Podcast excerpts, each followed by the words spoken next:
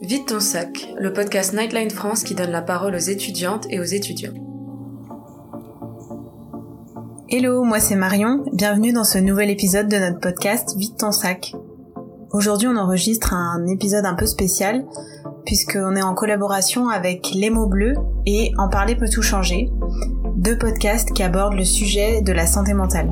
On va en profiter pour aborder des sujets tels que les troubles psy, les suicides et le rétablissement, puisque nos trois invités sont spécialistes de ces questions. Alors, comment vit-on avec un trouble psy? Peut-on en guérir? Et à quoi ça ressemble une vie post-tentative de suicide? On va tenter de répondre à toutes ces questions et bien plus encore pendant cet échange. Avant cela, je vais demander à mes invités de se présenter. Moi je suis Michael, je suis chercheur en santé publique. Euh, je travaille dans le domaine des addictions aujourd'hui, mais avec une spécialisation en santé mentale euh, à la base. Et, euh, et voilà, donc je viens témoigner aujourd'hui de, de plusieurs choses euh, que j'ai pu connaître dans, pendant mon parcours et qui, qui ont fait ce que je suis aujourd'hui. Ok, merci, bienvenue. Et, et donc Yann et, et, Thomas, vous représentez Dit Je suis là. Est-ce que vous pouvez vous présenter également, s'il vous plaît? Avec plaisir. Euh, Dites Je suis là, c'est une plateforme qui euh, sensibilise le grand public à la prévention du suicide et qui euh, bah, permet à chacun de pouvoir agir face à un proche en, en souffrance. Et du coup, on diffuse euh, des campagnes de communication nationales et on met à disposition un certain nombre d'outils pour que bah, chacun puisse agir. Moi, je m'appelle euh, Yann Massard, je suis délégué général et euh, infirmier de formation. Je travaille aux urgences psychiatriques du Mans. Enchanté. Et Thomas? Eh ben moi, je m'appelle Thomas Cantalou, j'ai 28 ans, je suis médecin psychiatre et j'accompagne Yann depuis les débuts de l'association, euh, notamment sur les questions du, du collège scientifique pour euh, la qualité des messages que délivre l'association. Et euh, petite question pour euh, commencer en, en douceur l'épisode, euh, comment est-ce que ça va aujourd'hui, Michael? Comment tu te sens aujourd'hui? Je me sens bien, je me sens bien, ça n'a pas toujours été le cas, mais, mais aujourd'hui ça va. Ok. Et dites je suis là, Comment vous vous sentez? C'est posé au Mans. Moi, ça va aussi. C'est pas posé, mais ça va. ok, d'accord. Bon. Euh, alors, on va commencer par, euh, par Michael, euh, un témoignage peut-être euh, de ton expérience du trouble psy. Euh, est-ce que tu peux nous expliquer ce que tu as déjà vécu et ce que tu vis aujourd'hui? C'est un long parcours hein, qui commence il y a 27 ans maintenant, j'en ai 32 aujourd'hui.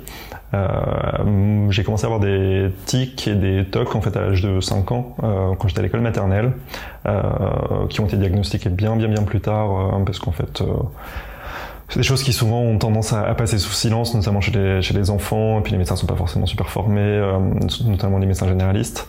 Euh, donc voilà, donc j'ai vécu avec euh, avec cette tic et cette toc pendant bah, toute mon enfance, jusque bah, jusqu'au lycée où là ma mère a eu un accident suite auquel j'ai développé des troubles du comportement alimentaire et euh, une énorme dépression en fait qui euh, qui va et qui vient mais qui est toujours là un peu en, en, fond latent et qui se réveille de temps en temps avec des, des bonbons euh, épisodes euh, dépressifs et donc voilà donc ça fait ça fait 27 ans que bah, que je vis avec tout ça sauf les, les, les, troubles du comportement alimentaire qui sont venus un peu plus tard avec quelques phases de de mieux de, de rétablissement hein. et, et aujourd'hui où j'en suis on va dire que je suis dans une phase de semi-rétablissement euh, parce que les, les années euh, les années Covid et, euh, et, enfin les dernières années de, mes études ont été assez euh, particulièrement chargées euh, notamment sur le plan de la santé sur le plan affectif émotionnel.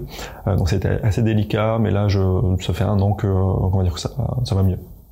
Nous expliquer ce que c'est que, enfin, la différence, par exemple, entre tic et toc, parce que c'est quelque chose qu'on entend souvent même euh, on utilise le mot euh, type de langage, mais enfin, c'est peut-être euh, un peu une utilisation abusive. Donc, qu'est-ce que c'est? Alors, il y a une différence fondamentale entre les deux, c'est que les tics, ce sont des mouvements, des mouvements anormaux qui sont, enfin, que moi je le décris toujours comme une sorte d'éternuement, mais qui se fait pas du coup au niveau de la gorge, mais au niveau de, des autres membres, avec qui, qui, sont précédés la plupart du temps par une sensation désagréable à laquelle on répond en fait avec le tic. Donc, en gros, c'est vraiment le même mécanisme que quand on a un truc qui nous chatouille au fond du nez, on va éternuer ça, ça, va soulager la, la sensation. Là, c'est en fait c'est exactement pareil. Euh, en tout cas pour, pour mon cas, il n'y a pas tout le monde qui est conscient de cette sensation désagréable euh, euh, avant le, le, tic, mais en fait c'est ça, c'est une sensation désagréable qui doit être euh, déchargée en fait par un mouvement euh, bah, qui, qui, est souvent brusque parce que voilà, ça, ça, se fait comme ça.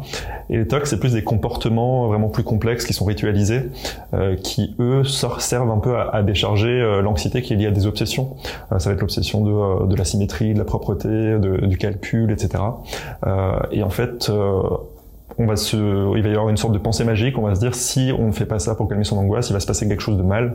donc typiquement, si je marche pas sur les lignes droites du, du, du passage piéton, ben, je sais pas, il va arriver quelque chose de mal à, à, ma famille. Et donc en fait, on se sent obligé de le faire. Et, euh, et, en fait, c'est ça, c'est vraiment on perd le contrôle sur, sur, sur le comportement. Donc c'est vrai qu'on a souvent l'image de, de, la personne qui va se laver les mains 15 fois, etc. C'est euh, un peu l'exemple caricatural qui est un peu le plus parlant, mais il y a beaucoup de tocs hein, qui se voient pas, qui sont qui se font euh, dans, dans, la pensée, le fait de, de compter des choses, etc. Euh, donc c'est des choses qui peuvent être euh, assez envahissantes sur le quotidien, qui peuvent prendre beaucoup de temps. Euh, et bon, voilà, c'est vraiment ça la, la, différence entre les deux, c'est que le tic, moi, je l'assimile plus à une sorte d'éternuement, euh, et, euh, et, le, le TOC, c'est vraiment un comportement qui sert à soulager une anxiété qui est liée à, à des pensées obsessionnelles. Ok. Ok, merci pour euh, cette euh, clarification.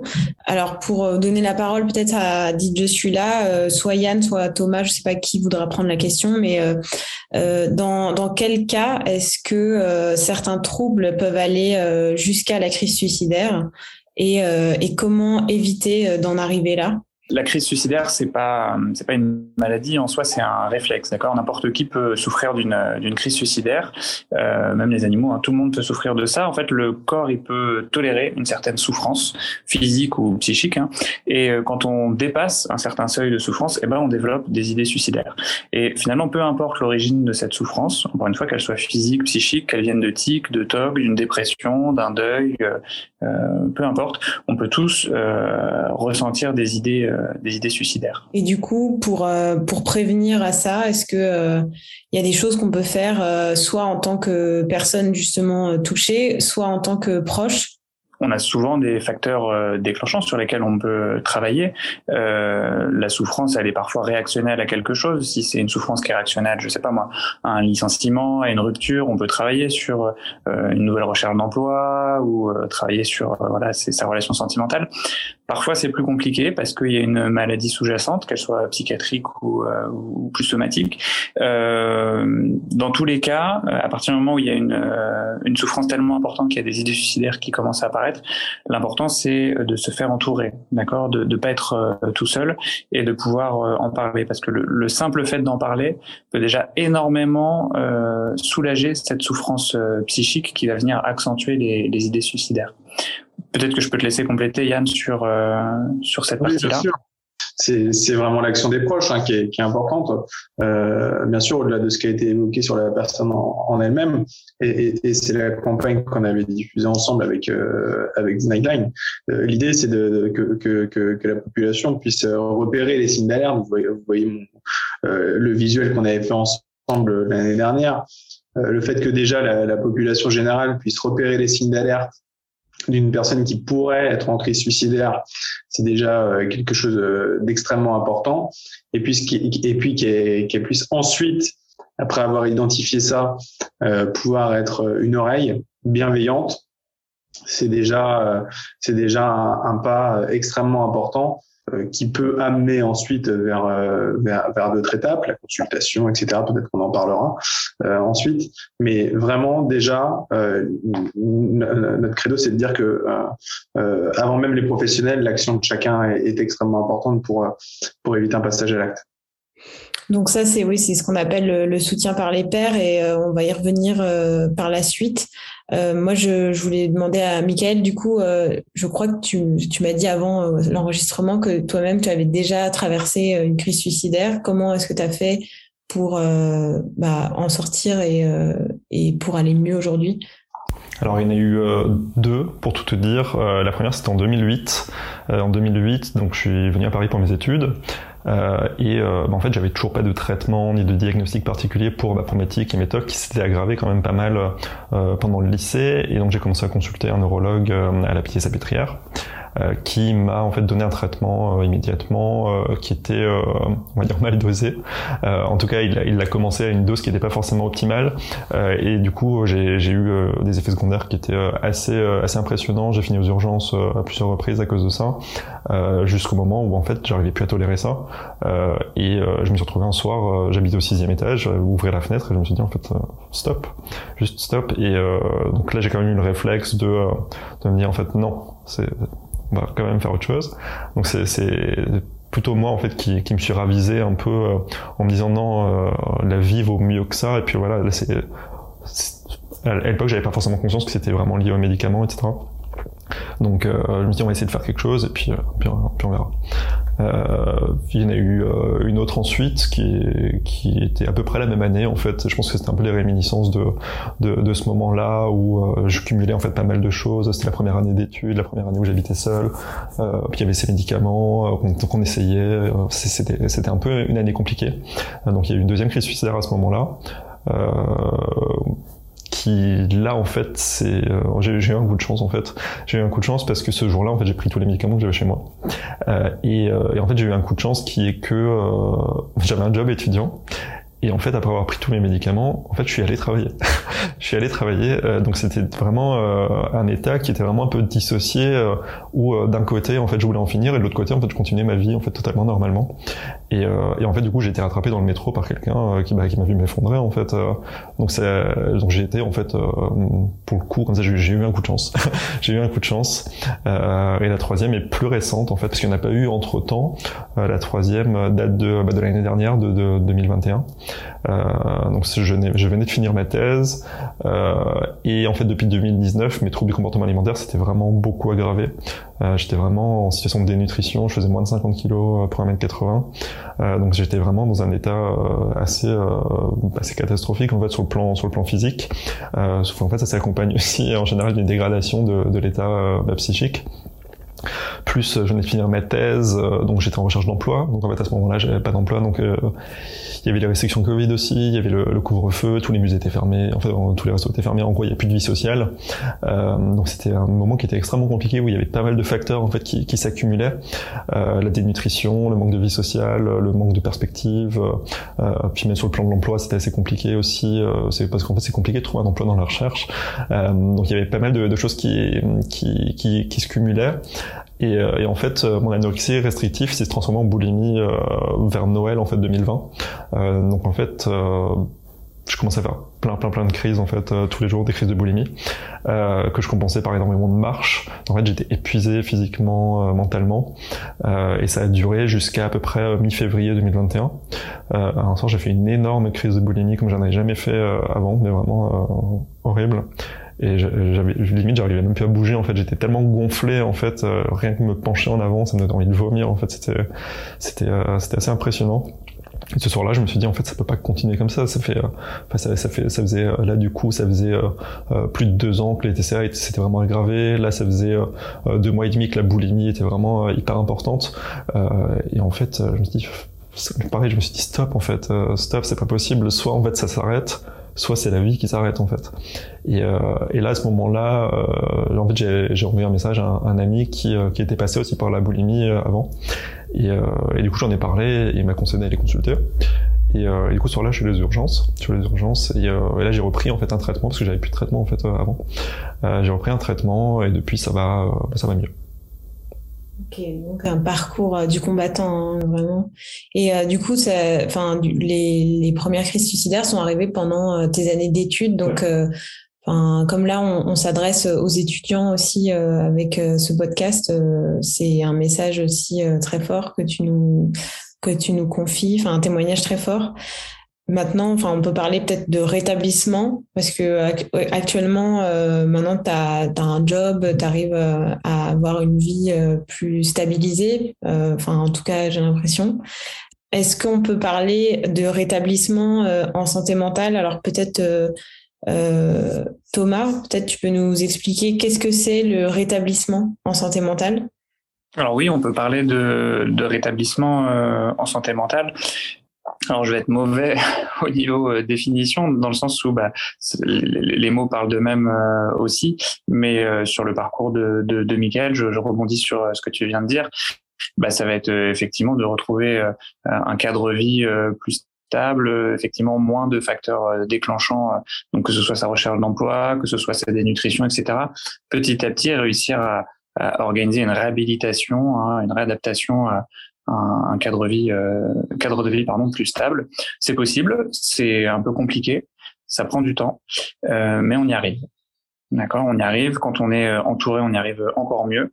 Euh, ça peut paraître comme un parcours du combattant euh, au début, et, et, puis petit à petit, bah voilà, l'horizon se dégage semaine après semaine, et voilà, je, je, véhicule un petit message d'espoir quand même parce que c'est vrai que ça paraît un peu compliqué au départ, euh, que ce soit Michael ou d'autres patients. C'est vrai qu'on on nous dit forcément pendant la crise ou au sortir de la crise que ça va être euh, impossible de s'en sortir. Euh, c'est pas impossible. On est euh, un peu vulnérable au sortir de la crise suicidaire, c'est normal. Et puis de cet état de vulnérabilité, petit à petit, on arrive à passer à un état de stabilité. Voilà. Et est-ce qu'on peut, euh, est-ce qu'on parle de guérison même, par exemple, est-ce qu'on on peut être guéri de la dépression, par exemple, ou est-ce que c'est quelque chose qui va être un peu euh, latent euh, toute notre vie si on en souffre? Alors, euh, encore une fois, ça va être une question de définition. Dans le passé, on parlait de dépression endogène, de dépression exogène. On n'utilise plus ces termes-là. Euh, c'est normal de ressentir de la tristesse euh, à certains moments de sa vie, d'accord? C'est normal de pas être bien du tout suite à, euh, encore une fois, un licenciement, un divorce, etc. Quand ça devient euh, trop long, quand ça devient trop douloureux, on parle de dépression. D'accord? Il y a certaines personnes qui effectivement vont avoir euh, euh un environnement, euh, une personnalité, euh, un, terrain génétique qui fait qu'ils vont être plus souvent déprimés, que ça va être un peu plus dur pour eux d'avancer. Et parler de guérison, ça va être un peu plus compliqué parce que bah voilà, c'est des gens qui vont nécessiter peut-être un peu plus de soins tout au long de leur vie ou de manière épisodique, mais voilà, ça, ça, va ponctuer un peu le, le, leur chemin de vie. Euh, dans, dans, la grande majorité des cas, on peut guérir hein, cependant, et euh, voilà, c'est normal de passer de, parfois par des états de dépression quand il nous arrive des choses euh, très douloureuses euh, au cours de notre vie, et, et on peut s'en sortir, voilà, que ce soit avec une psychothérapie ou un traitement médicamenteux. C'est l'histoire de six mois, un an en général, et on peut parler de guérison. Dans, ton témoignage, Michael, tu parles de cet ami que tu as contacté euh, au moment d'une crise suicidaire, c'est ça? Donc, euh, euh, il euh, y a eu euh, l'impact d'un proche qui, t'a aidé à peut-être sortir de ce moment-là. est-ce qu'on peut, est-ce qu'on peut là aborder la question du soutien par les pairs? Peut-être Yann, tu peux nous parler de, bah, du dispositif Dit Je suis là et euh, en quoi est-ce que le soutien par les pairs est euh, complémentaire euh, du, soin en fait et quelle est la différence entre le soutien et le, soin? L'idée, c'est que avant tout, alors sauf si la personne est, sensibilisée et, et, la bonne idée d'aller consulter un psychologue, un psychiatre ou, euh, ou, ou, tout autre euh, profil, au moins son médecin traitant au moment d'une crise suicidaire, d'un moment de mal-être. Euh, avant ça, la plupart du temps, c'est plutôt l'entourage qui va être présent.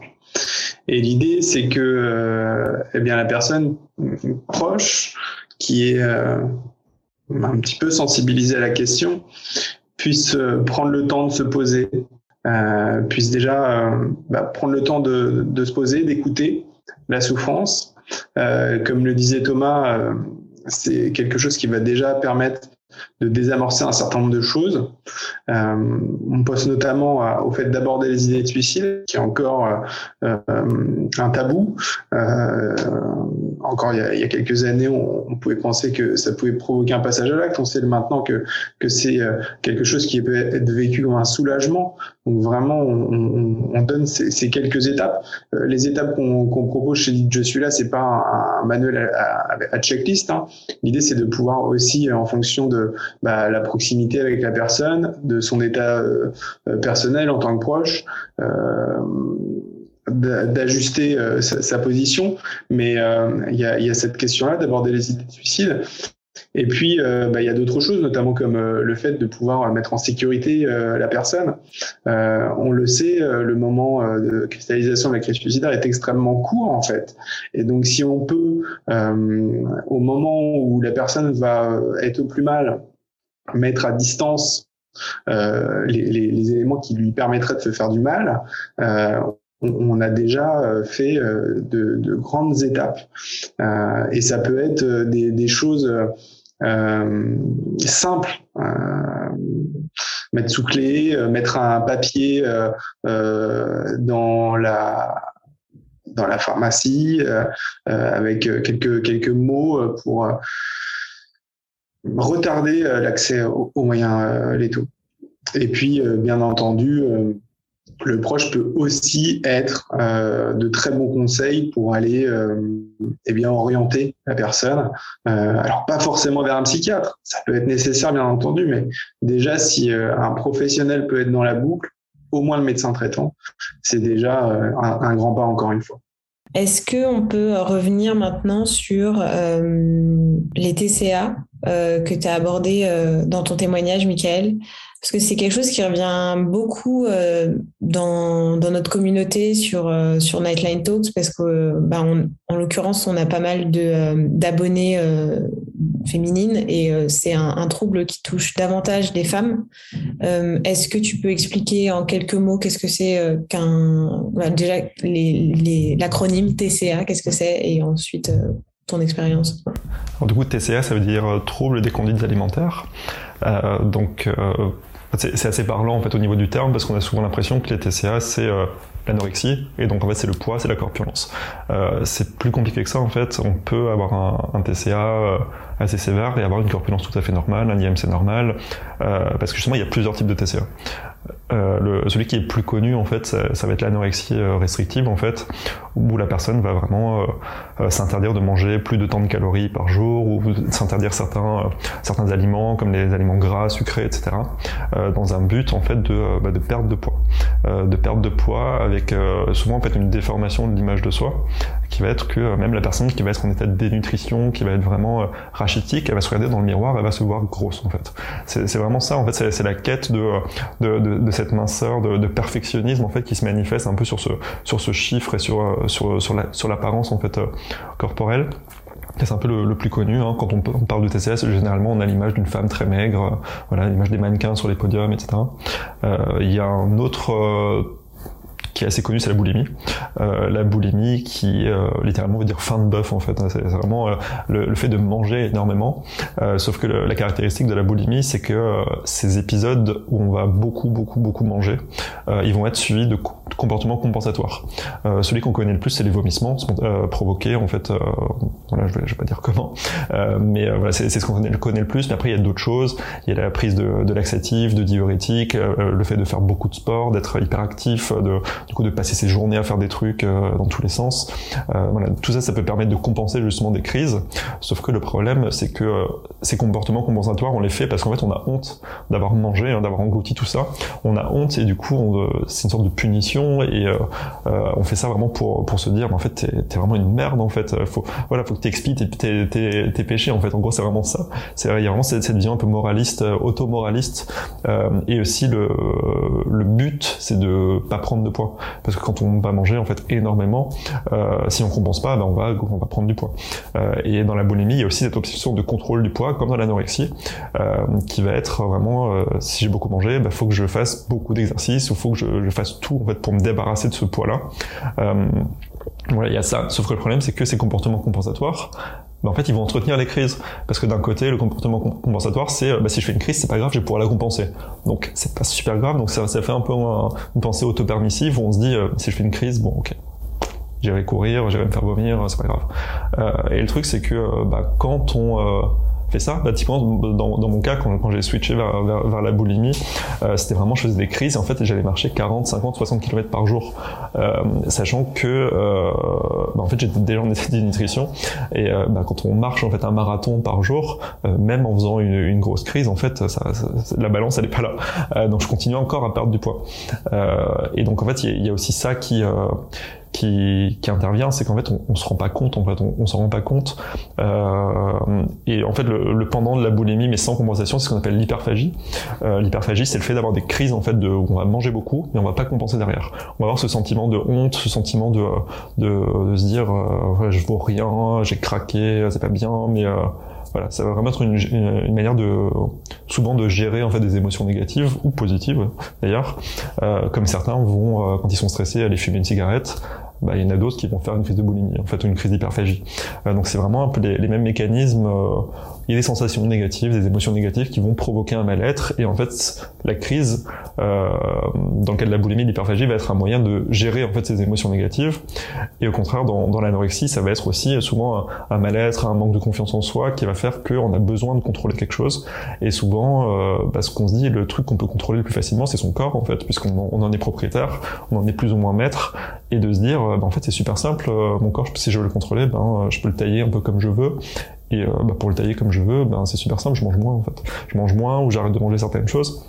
Donc c'est c'est c'est un peu ces déterminants là qui font que euh, ces différents troubles peuvent, peuvent euh, cohabiter ou un peu alterner euh, entre entre l'un et l'autre euh, typiquement, donc, dans mon cas, c'était ça. Hein, c'était euh, euh, en général des, des, périodes de grosse dépression qui ont fait que du coup, je me, je me dévalorisais beaucoup. Euh, je, je, perdais un peu espoir dans, dans l'avenir. Et en fait, euh, je perdais le contrôle. En gros, j'avais l'impression de perdre le contrôle. Et bah, pour contrôler, voilà, je contrôlais mon poids. En gros, c'était vraiment obsessionnel. Je me pesais plusieurs dizaines de fois par jour, juste pour voir en fait ce, ce chiffre, de me dire en fait, là, j'ai perdu du poids cette nuit. Mais trop bien, j'ai contrôlé. Quoi. C'est, vraiment, j'ai, repris le contrôle sur quelque chose.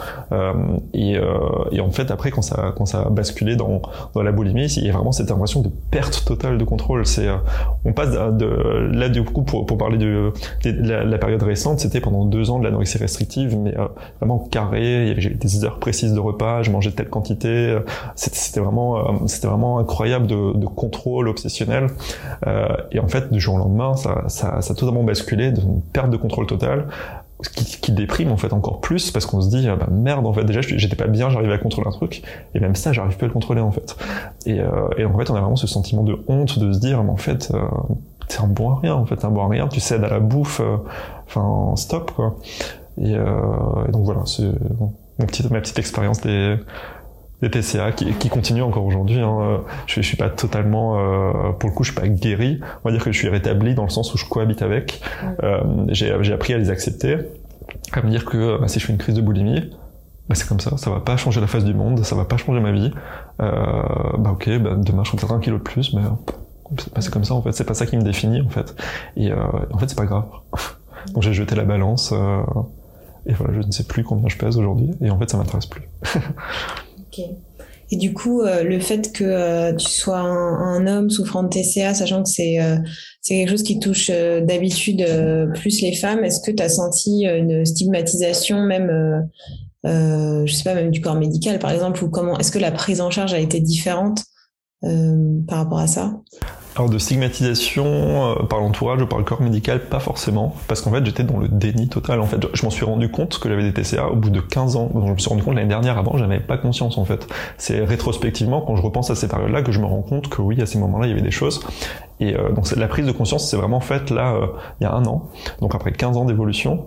Donc en fait, euh, j'étais dans le déni total. En fait, j'étais dans le déni total. Et puis mes proches euh, voyais des évolutions physiques, mais j'avais toujours des bonnes excuses. C'était oui, euh, je mange moins de ça parce que j'ai du cholestérol, ou euh, c'est vraiment il y a toujours une excuse derrière de euh, d'essayer d'arrondir les angles, de se dire de justifier le comportement en gros. et finalement, quand on fait ça, on finit par par y croire. En fait, on finit par se le justifier à soi-même, de se dire bah ouais, en fait, si je mange pas beaucoup, c'est bah, c'est parce que j'ai du cholestérol en fait. Et donc du coup, je vais manger moins gras, je vais manger moins sucré c'est pour ma santé. Alors en fait, quand on fait, fait le poids que je faisais, c'est pas du tout pour la santé. Euh, de, du, de, des glucides et des lipides, on en a besoin de toute façon. Donc, euh, donc voilà, donc de stigmatisation pas particulièrement, euh, mais euh, il y a autre chose, euh, c'est la prise en charge typiquement qui est plus difficile en fait. chez les hommes parce que souvent ça passe sous silence pendant très longtemps parce que ce sont des troubles qui sont associés vraiment à la jante féminine. Donc même les médecins en fait sont pas forcément formés en fait au fait que des hommes puissent euh, avoir des troubles du comportement alimentaire. Ils le savent, mais ils savent que c'est des cas qui sont exceptionnels, c'est 10%, 15% des, des, cas, donc c'est très rare. Euh, et il y a autre chose qui est que, euh, en fait, les, les répercussions de, des troubles du comportement alimentaire, notamment de l'anorexie, par exemple, euh, chez les femmes, ça va se traduire par une perte des règles, par exemple une aménorrhée. Euh, bah chez l'homme, en fait, on n'a pas cet indicateur-là. Euh, donc chez l'homme, en fait, ça va être beaucoup plus difficile de, de savoir que ça, ça, ça, vient de là, par exemple. il peut y avoir des, des pertes de libido, par exemple, sauf que on va plutôt associer ça à de l'anxiété ou à une dépression, on va pas forcément penser au TCA, notamment quand, quand c'est un homme. Et, et typiquement, c'est quand je m'en suis rendu compte l'année dernière que j'en ai parlé à mon médecin, qui savait combien je pesais, etc., qui qui, qui avait rien à redire alors que j'étais en, dénutrition mais, euh, profonde. C'est un premier, élément qui aurait dû m'alerter. Euh, mais euh, et donc en fait, quand je lui ai dit, en fait, je fais des crises de boulimie tous les jours. Là, j'en peux plus. Euh, les deux dernières années, je me restreignais à mort sur mon alimentation. Je marchais des kilomètres et des kilomètres. Il m'a regardé un peu pantois comme ça. Euh, Ouais, bah si tu le dis quoi. C'est, il euh, y, a, y, a, pas de, de, de, prise de conscience, même de, de mon médecin généraliste, pourtant que j'ai l'habitude de voir. Donc euh, je lui ai demandé une orientation euh, à la CMME, à l'hôpital Sainte-Anne, qui est un centre spécialisé pour les TCA, pour une hospitalisation de jours d'évaluation. qui a duré deux jours et donc en fait à partir de ce moment-là bah, la prise en charge s'est faite plutôt bien en fait euh, à ce moment-là, mais vraiment à ce moment-là. Euh, c'était deux jours d'évaluation avec euh, pas mal de professionnels de santé, diététiciens, psychiatres, médecine interne, etc. donc là j'étais très bien pris en charge. J'étais le seul garçon d'ailleurs dans, dans, le service. mais en fait, suite à ça, il n'y a rien eu en fait. J'ai eu l'évaluation, en fait il n'y a jamais eu de prise en charge derrière. Euh, donc c'est un peu ça qui est problématique. Ça, c'est pas forcément lié au fait que je suis un homme, c'est lié au fait que les, hôpitaux n'ont pas forcément les moyens en fait de proposer à tout le monde une prise en charge euh, qui soit adaptée, adéquate et, suffisante. Euh, on avait l'intention de, de, mettre en place une, une hospitalisation de sevrage boulimique, euh, qui finalement s'est pas faite. Euh, on m'avait proposé un suivi avec un psychiatre spécialisé dans les TCA. J'ai jamais eu de nouvelles.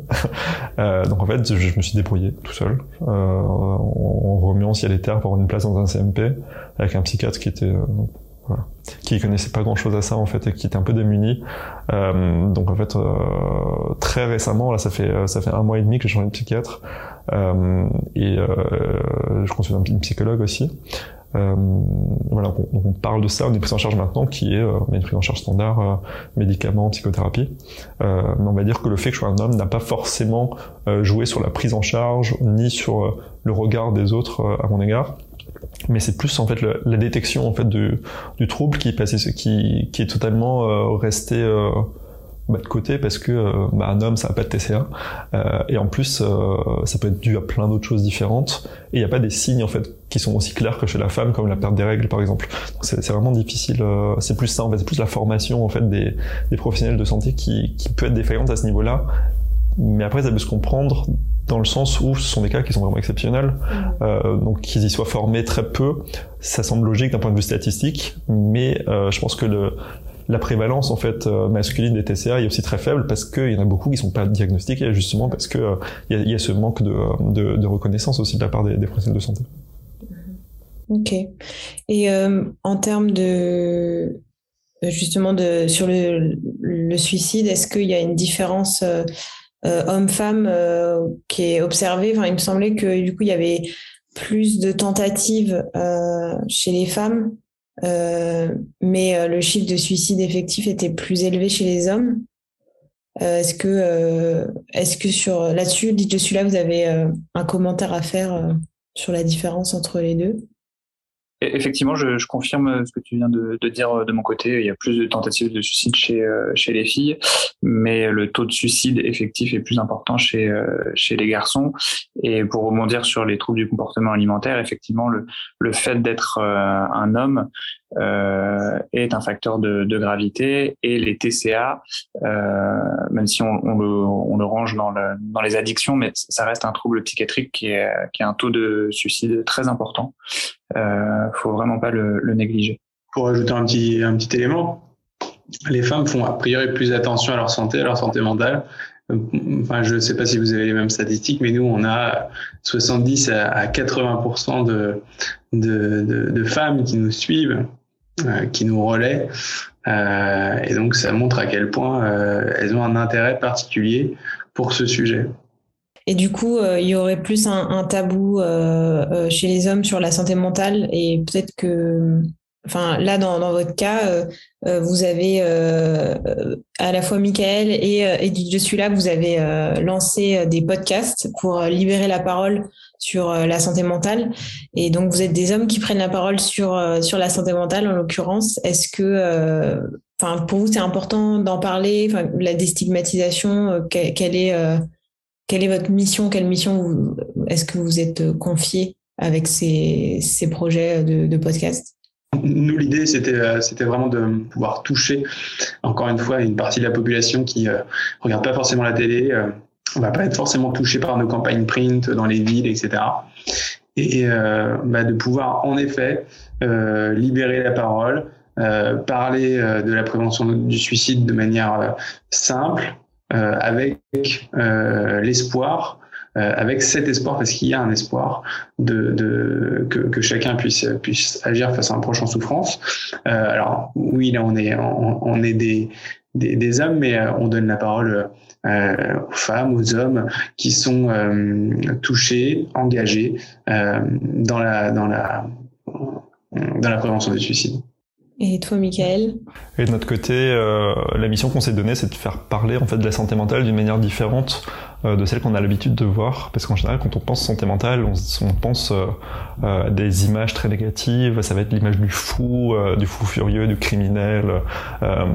et en fait, cette image qui est véhiculée pas mal par les, bah, par les médias, qui ont souvent des, des, qui relayent souvent des cas qui sont caricaturaux, en fait, qui sont vraiment extrêmes, qui sont exceptionnels.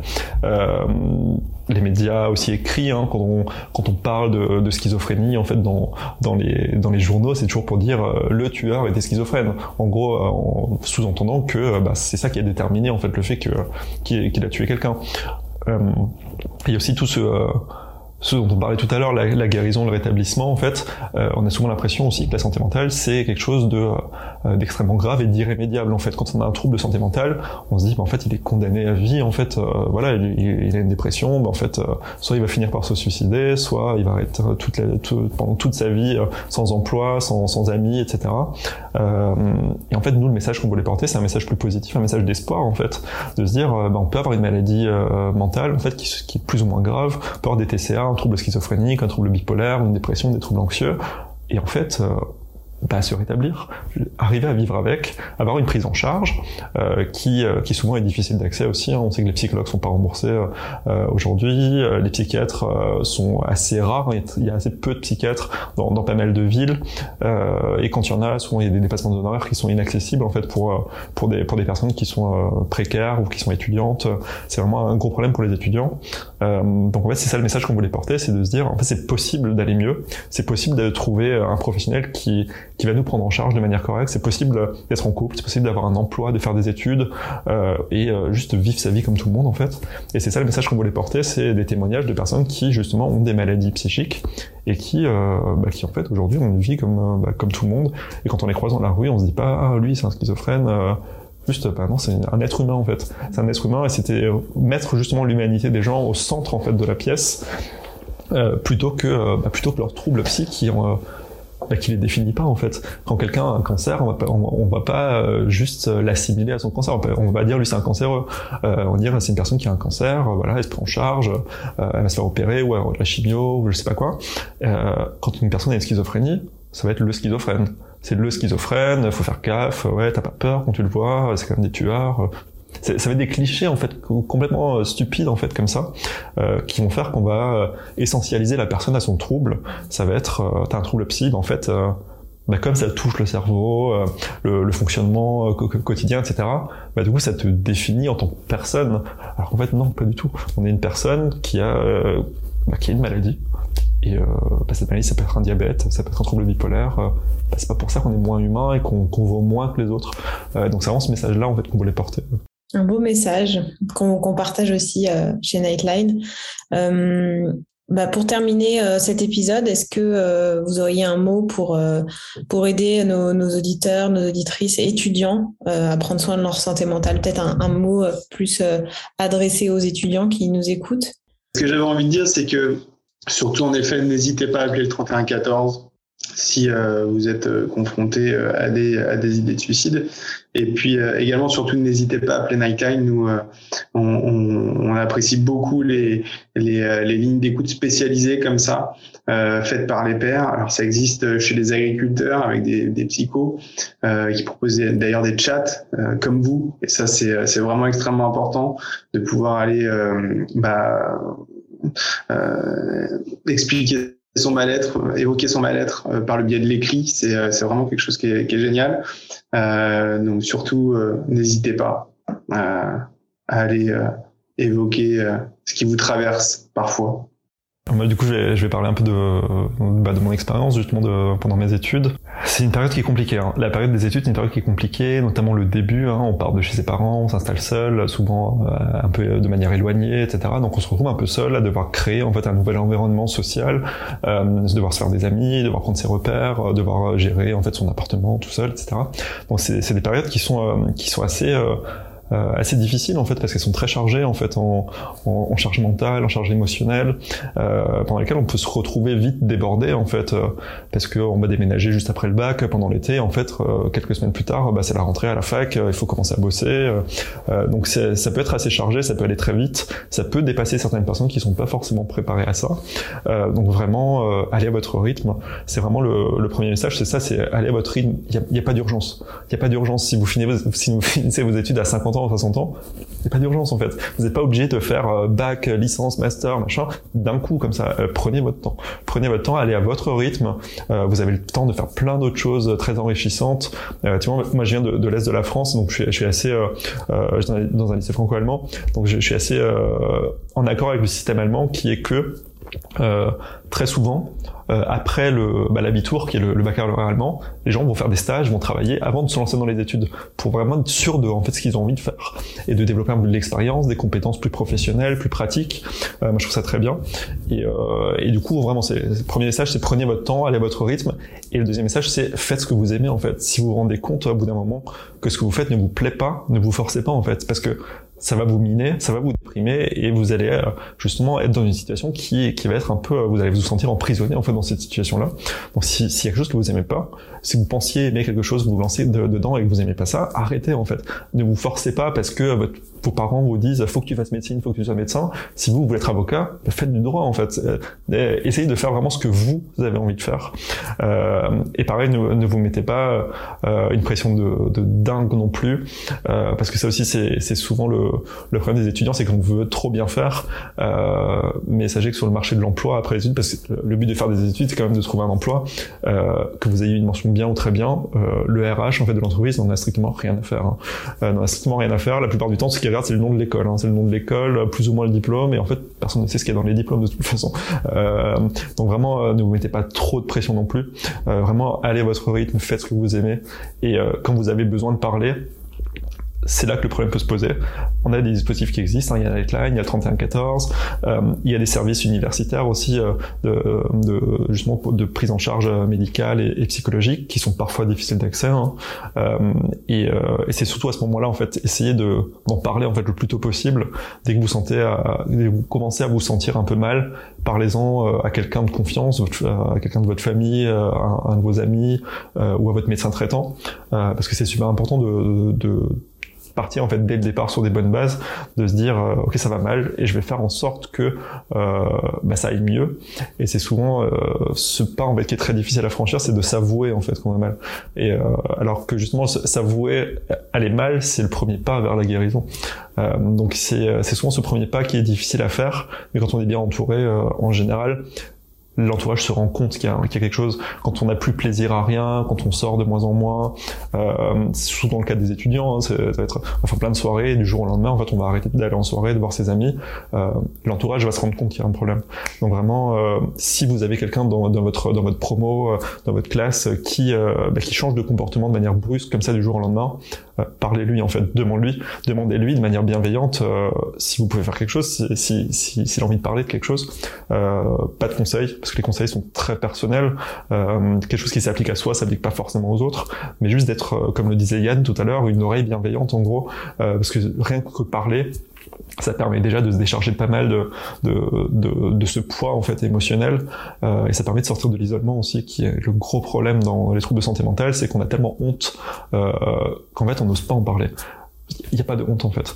Euh, vous êtes dans une période difficile, euh, le monde est compliqué, euh, le monde va mal. Hein, il suffit de, de, regarder un peu ce qui se passe dans le monde. Euh, ça donne pas forcément beaucoup de pensées positives, mais dites-vous en fait que euh, vous n'êtes pas seul et euh, il y a toujours quelqu'un en fait qui sera là pour, pour vous écouter, pour vous aider. Vous le trouverez peut-être pas du premier coup, le psychiatre, le psychologue sera peut-être pas le bon tout de suite. Euh, bah, c'est normal, on n'est pas sur de la cardiologie ou de la pneumo, hein, on va faire juste un examen, un ECG, euh, puis voilà, puis on paye et puis on part. Là, ça va vraiment être une relation humaine qui doit se construire. Donc vraiment, euh, l'appareil, en fait, ne soyez pas trop pressés. Euh, le mal-être, il finira par, euh, par disparaître en fait. Euh, et c'est ça qu'il faut se dire, c'est qu'il il y a un lendemain en fait, il y a un lendemain qui, qui sera meilleur qu'aujourd'hui. Merci beaucoup, super euh, conclusion sur euh, de l'espoir. Euh, du coup, bah, on arrive à la, fin de, cette émission. Donc, merci euh, beaucoup à, à, vous, Michael, Thomas, Yann. On a beaucoup appris. Merci à vous trois et merci à tous nos auditeurs et auditrices. N'hésitez pas à nous faire part de vos impressions en commentaire ou en message privé sur Instagram sur notre compte Nightline Talks. On se retrouve le mois prochain pour un nouvel épisode de notre podcast sur la santé mentale étudiante. En attendant, n'oubliez pas de nous suivre sur les réseaux et de vous abonner à notre chaîne YouTube pour ne pas louper nos prochains contenus. À la prochaine!